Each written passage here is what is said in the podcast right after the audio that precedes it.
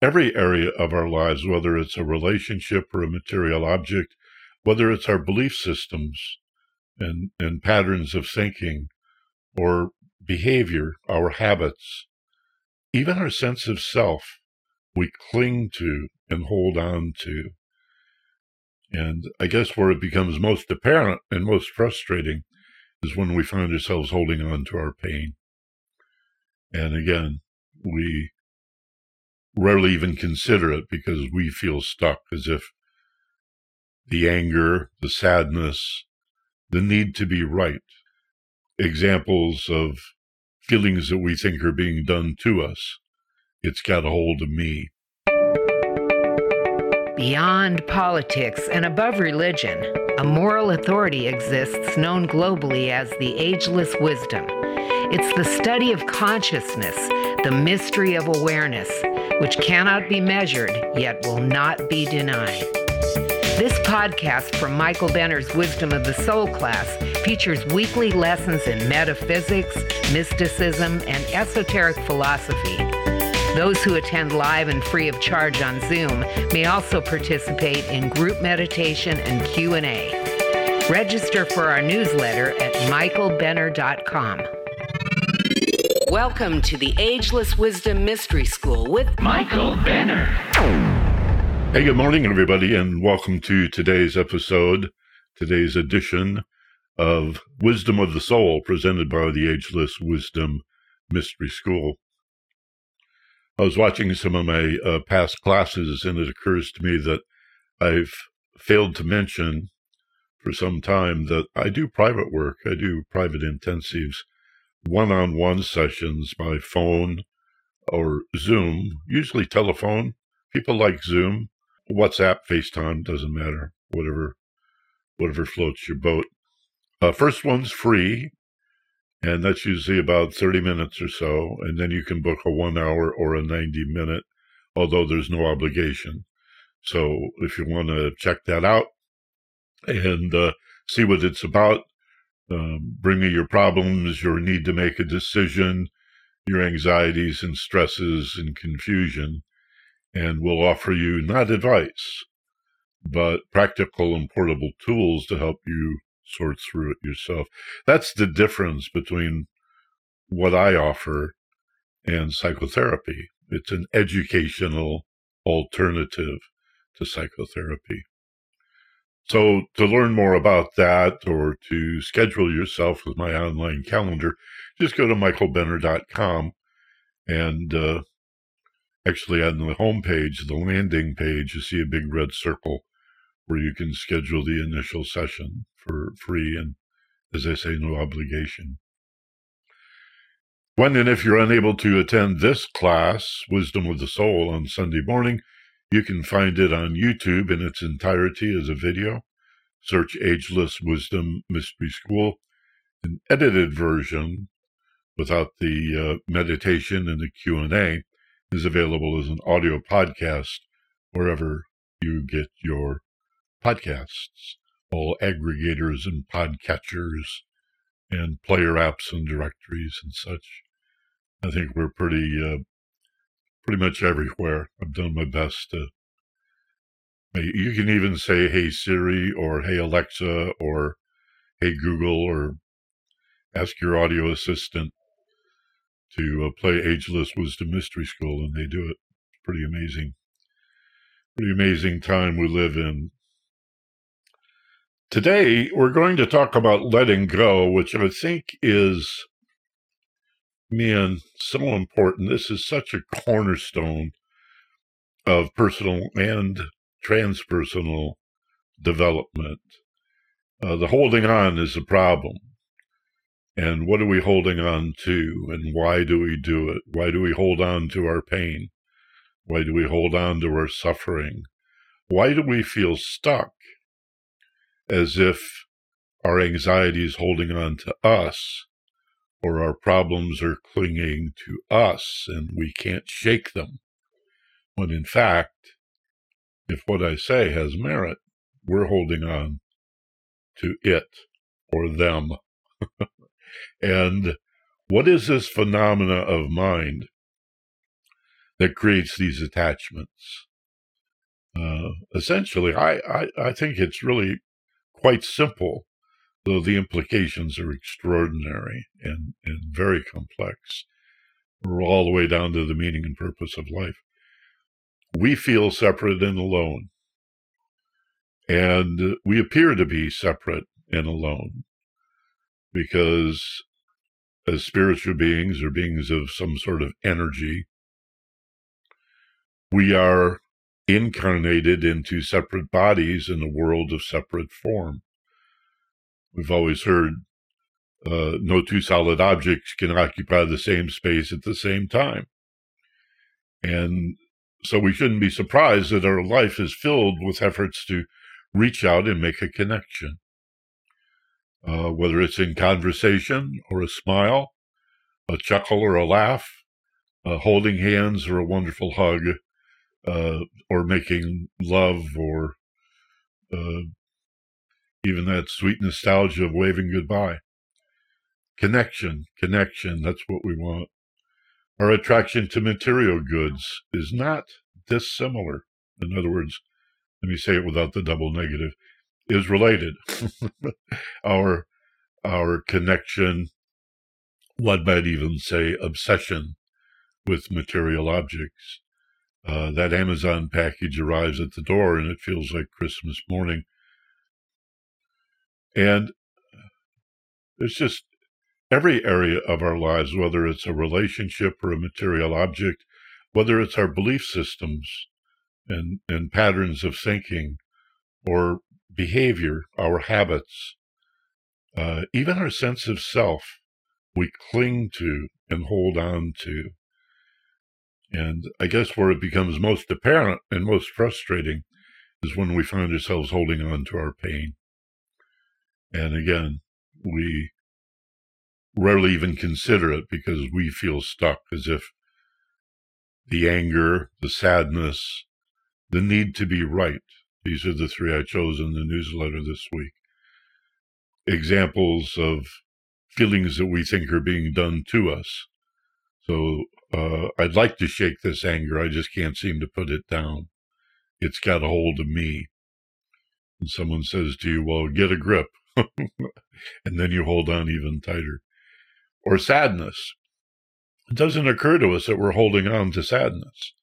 But don't we play the sad stories over and over and over when we are depressed? Don't we review all the reasons that we're depressed as if that's going to help us put it down? or the need to be right. Maybe you've made some progress with that. Maybe, maybe you've decided understanding is really superior and you've softened as you've matured. Well, these are just some of the areas we're going to explore. And it really all begins when we talk about letting go with letting go of muscular tension. And that's what meditation is. So let's do our opening meditation and prepare for today's class. So find your position, get comfortable in the furniture, wherever you may be, however you may be sitting, cross legged on a cushion or on your bed. Drifting upward toward the waking state. And now open your eyes wide awake, eyes open wide awake, back in the room Take a big breath. And exhale slowly. Uh, maybe stretch a little. Get back in your body. Make sure, make sure your toes are in the toe places and your fingers are in the finger places. Get all plugged in. And uh, welcome back. Thank you for that. It's pretty far out, you know. Letting go is the path to expanded awareness. Letting go is the path to higher consciousness. Awareness, consciousness, love, they're all the same thing. It's understanding. It's getting hip to the trick. It's, oh my God, I've been watching a movie. I got so into this movie that I forgot I was in a movie theater. This was me. I can think of several movies where I got lost in the movie especially you know like horror films or uh, movies that really scared me. Uh, Jurassic Park. My unconscious mind totally forgot that I was watching colored light flashing on a on a white wall in a movie theater in Century City. And I left that movie theater knowing consciously, my my little conscious mind knew that I had just seen a film. I think I paid thirty dollars for popcorn. How could you forget? And yet I'm driving around L.A. looking for dinosaurs on the on the horizon. I just I had to talk about holding on, right? I it took me a while to shake that. And uh, so life's the same way. We are assembling these movies in our brains, right? All you're getting is reflected light and is perceived by this optic nerve that vibrates because everything is vibration. And then somewhere in the back of the brain, an image is assembled. And of course, it's upside down and backwards, so the brain has to flip it around. And uh, I think I told the story of like 20 years ago. I had some serious hemorrhaging in my eyes, and there was blood pooling in the bottom of my eyes. But my brain observed it as pooling in the top of my eyes. It was the weirdest thing. It was like uh, looking at a pool of water while I'm standing on my head. You know, it was up here. That, and and then I remembered my high school science and the nature of optics and the way lenses reverse the image. And of course, the doctors fixed all of that and it went away. But if they had not, if that image had remained for enough time, I don't know, days or weeks or months or whatever, at some point the brain would have gone, oh, I see, wait a minute, and gotten that turned around and inverted, uh, inverted and reversed, and I would have seen it at the uh, at the bottom of my eyes. And we could talk about optical illusions. It's just an absolute miracle, and so too hearing. We talked about this a few weeks ago. Uh, I mean, my vocal cords are vibrating. Everything's energy. Everything vibrates. That vibrates the air.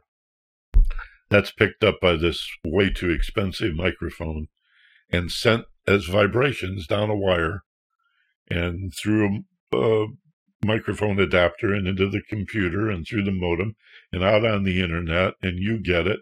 And it comes through vibrating and vibrates a speaker, a paper speaker cone or earbuds or headphones or some sort of diaphragm is vibrating and that vibrates the air and that vibrates the eardrum and that signal is sent into the brain and you hear me just as if you're sitting next to me. What a miracle.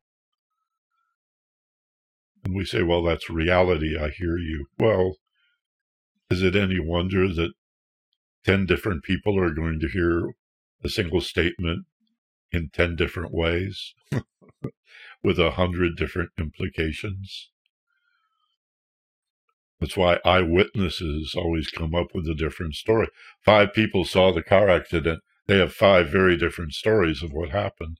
Eyewitness accounts are usually very unreliable in that way because we're all seeing a different movie. We're all experiencing a different reality, a different appearance of things. We have our biases. What if you just let go of all of that? What if you let go and stood back? I don't mean let go and become unconscious. We don't meditate to escape, we meditate to wake up. It's about letting go to become more conscious and more aware and and, and when you combine this with an absence of judgment. We stop being so judgmental and just observe. You find life is not happening to you. Life is happening. But the to you is a matter of you taking it personally. You see? Life doesn't happen to you. It didn't happen to you. It's not happening to me. It's happening and and and I involve myself somehow. I get in the way, right?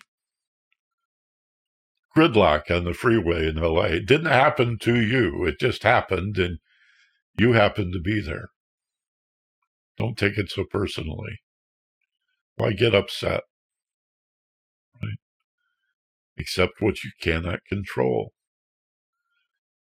That's the problem with holding on and grasping and clinging and clutching, which is what the mind wants to do. It's looking for control. It wants to control. Why? Because it's terrified, because fear. We did a class just a couple of weeks ago on the nature of fear. Let's talk about fear for just a minute. It's really fundamental to this holding on thing and the ability to let go. On the shattering and scattering of conscious awareness, making us really quite dense and dull. That's what stress does, makes us I don't want to say stupid. Actually, I do want to say it, but it's, it's, it's not accurate. We're not stupid. We're brilliant. But when we're stressed, we become unaware. And that's what fear is. Fear has nothing to do with danger.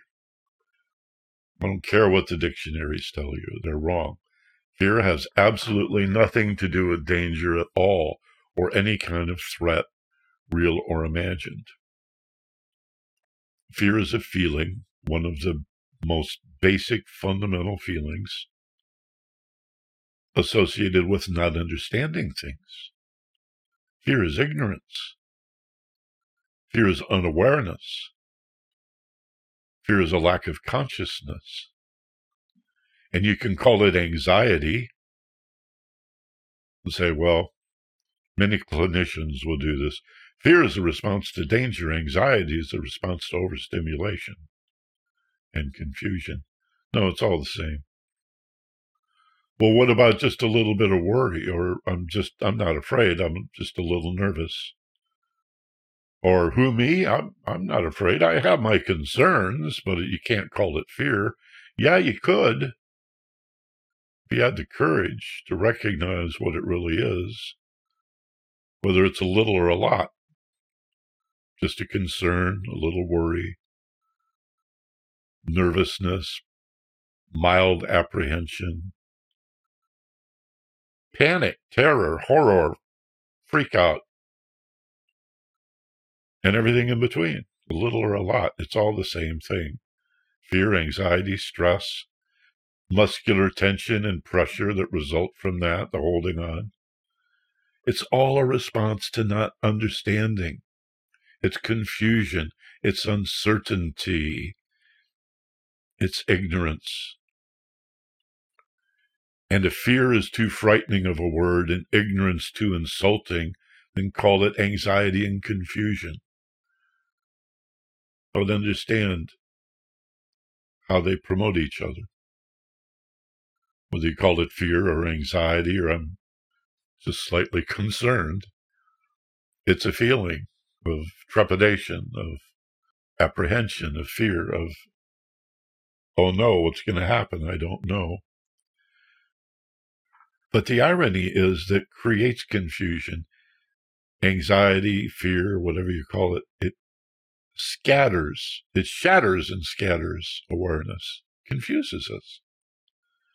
Right? In the middle of an argument with someone you love and care about, you never had a great idea. You're not suddenly gobsmacked. Oh my God, I just had this brilliant idea. The creative process is such that you're never creative when you're stressed, unless it's a pure accident.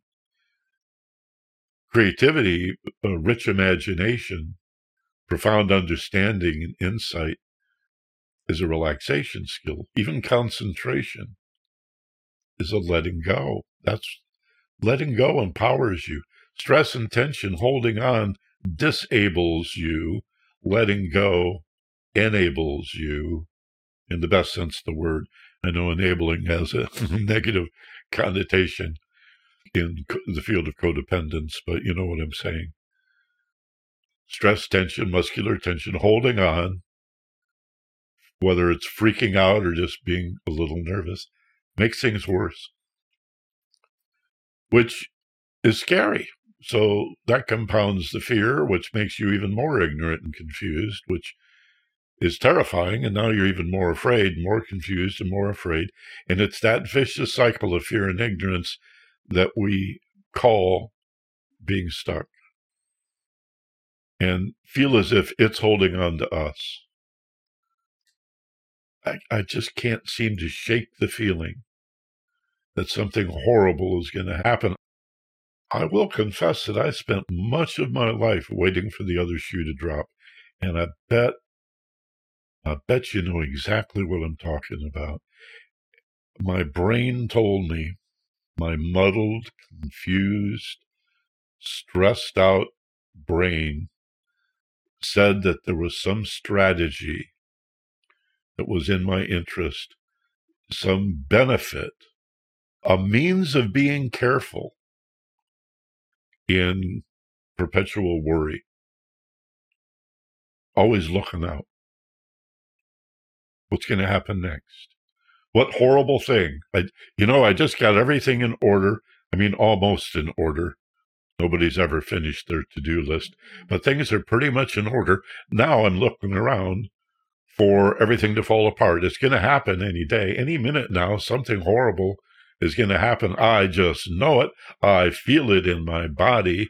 I'm a pretty intuitive person, and I know things are going to go south eventually.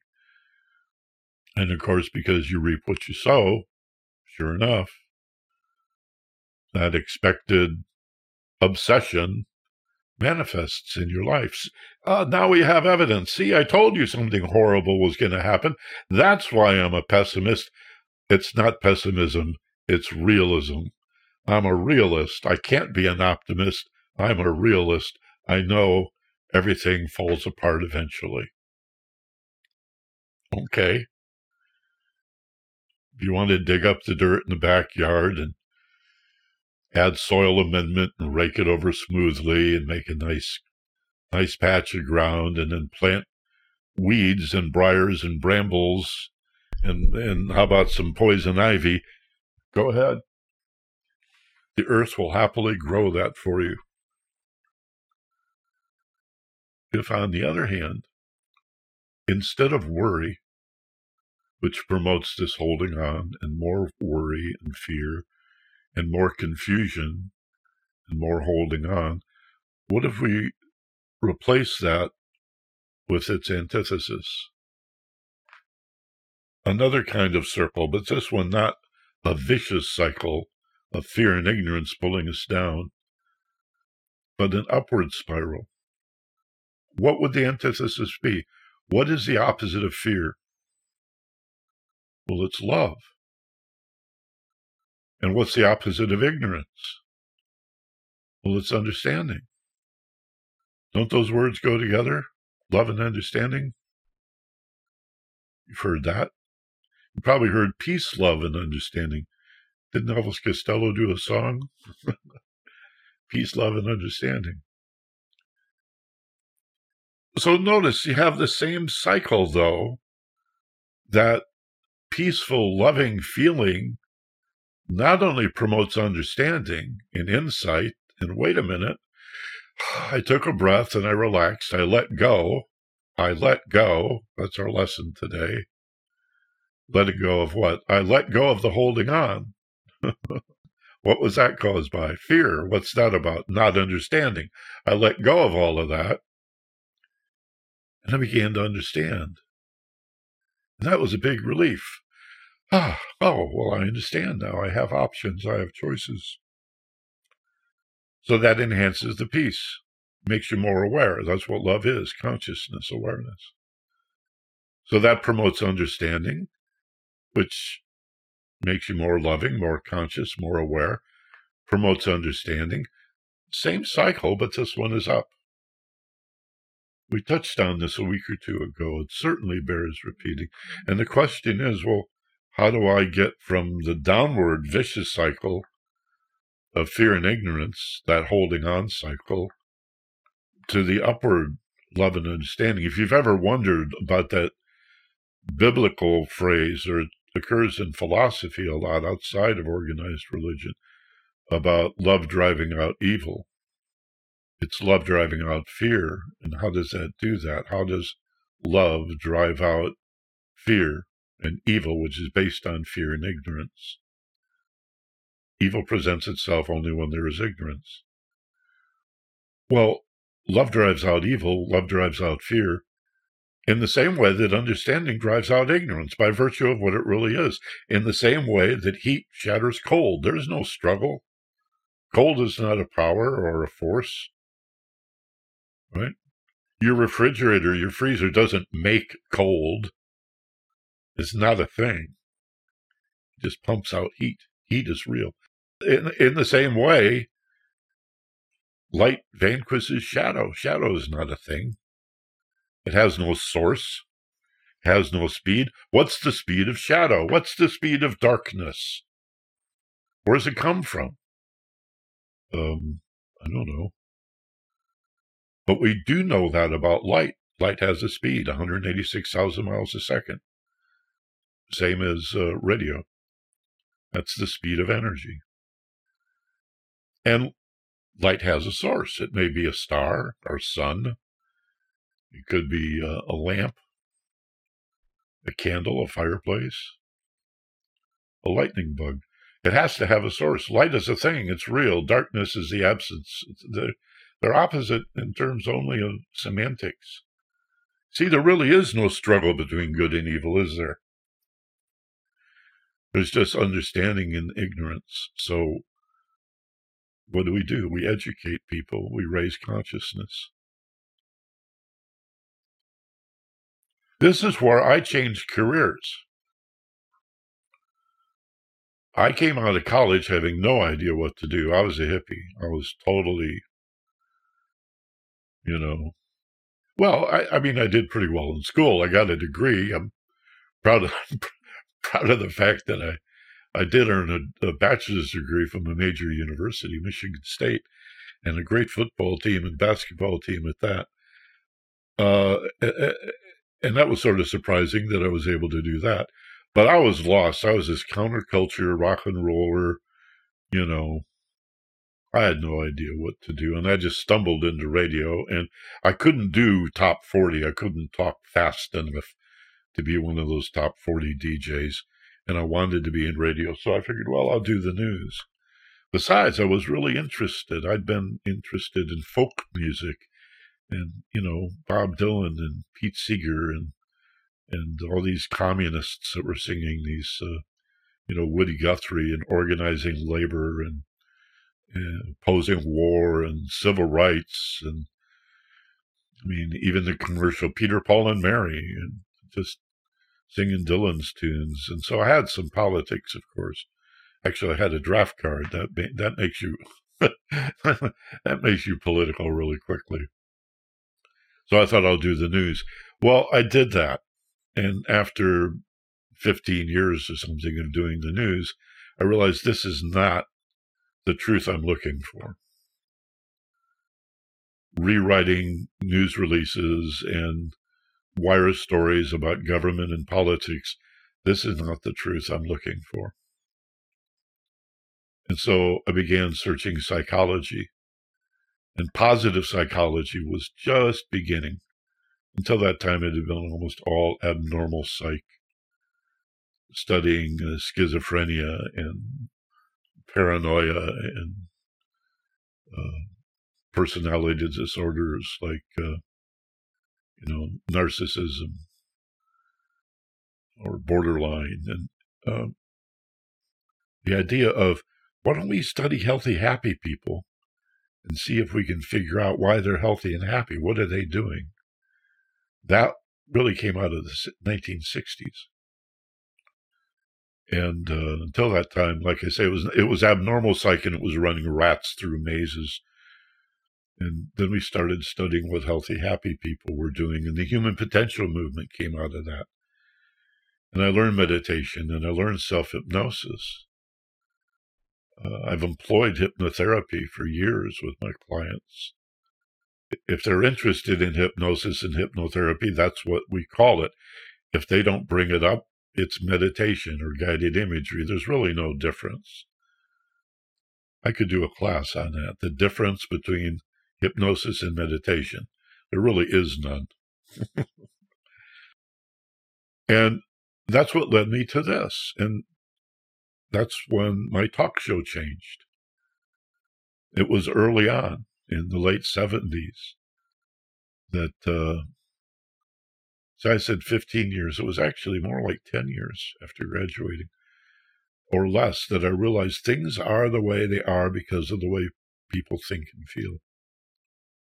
And if you want to change the world, you don't go out and change the world at gunpoint.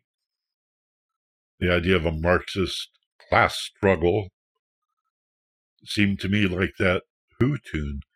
Here comes the new boss, same as the old boss.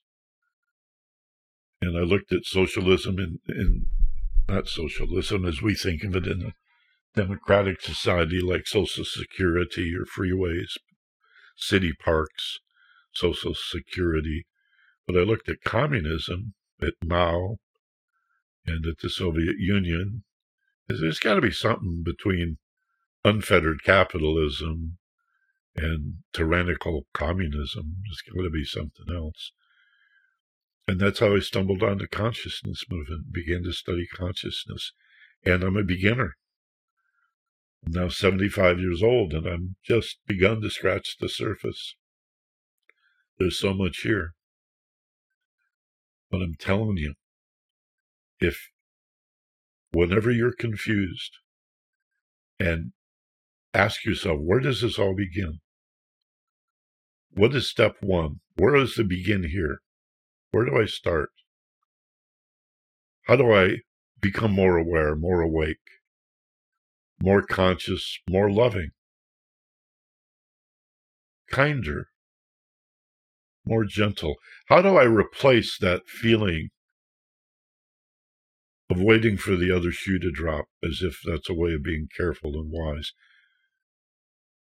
So that my life is filled with this vague feeling of dread and apprehension. How do I replace that with feeling at any minute something wonderful is going to happen? Think about it. Wouldn't it be nice if that feeling of something bad's going to happen any minute, with a feeling of any minute now, the phone's going to ring, a package will appear at the door. I'll come across something on the internet. I'll get an email, and something wonderful is going to happen. I don't know what it is. I don't know why I feel this way. It just feels like any minute now, something really killer, something really exciting is going to happen in my life. And then it does. And it promotes that feeling. And then when things do turn south, you have the tools and you say, well, everything passes. You know, it'll fix itself. Our pool is flooding. Our pool is, we're, you know, it's all, our, our backyard is all flooded. And we've been going back and forth with the pool guy. Like, seems like the water's way too low, and then it floods, and then it's way too low. Now it's flooding. I'm not worried about the water bill. I'd rather not waste the water. I'm worried about the foundation, you know, under the pool, under the wall. But I have no control over that other than to call the guy and we turned off the pump. That's about, that's the extent of our control. So I'm optimistic about it. I have to be optimistic about it because one way or another, whatever the situation, good, bad, or otherwise, it will pass. It always does. It has to. That's the nature of things. And so have the courage to change what you can, control what you can control. Every month you got to sit down and pay the rent or the mortgage, or you end up on the street. I understand that. You're going to drive a car, you got to buy the car, the gas, and pay for the insurance too. Certain realities, we got to do that stuff. But to adopt a more positive attitude is about letting go. Seems odd, doesn't it? Even letting go of judgment when we were taught in school that the way to understand is to figure it out, slice it, dice it, break it down, chop it into fine little bite sized pieces, and then you'll understand. maybe greater understanding comes from looking at something without judging it at all. Maybe judgment at limit is limiting. Isn't that what logic is? Deductive, subtracting, breaking into little pieces, general to specific. Letting go is inductive. It's the other way. It's specific to general. Letting go allows you to see the bigger picture, including this will pass. It always, it, always does. And if your life's really great, that'll pass too. And the shoe will drop and the pool will flood or dishwasher breaks or stuff happens. So what? Handle it. It'll pass.